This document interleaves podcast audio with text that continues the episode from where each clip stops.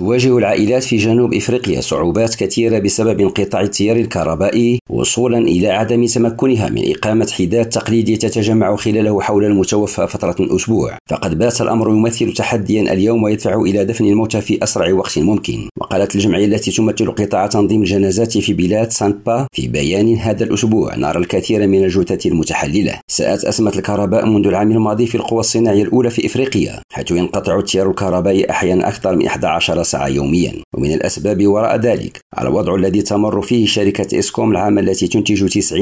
من الكهرباء في جنوب إفريقيا والتي غرقت في الديون بعد سنوات من سوء الإدارة فيما تكافح حاليا في ظل تقادم محطات الطاقة وسوء صيانتها حميد أقروط ريم راديو جوهانسبورغ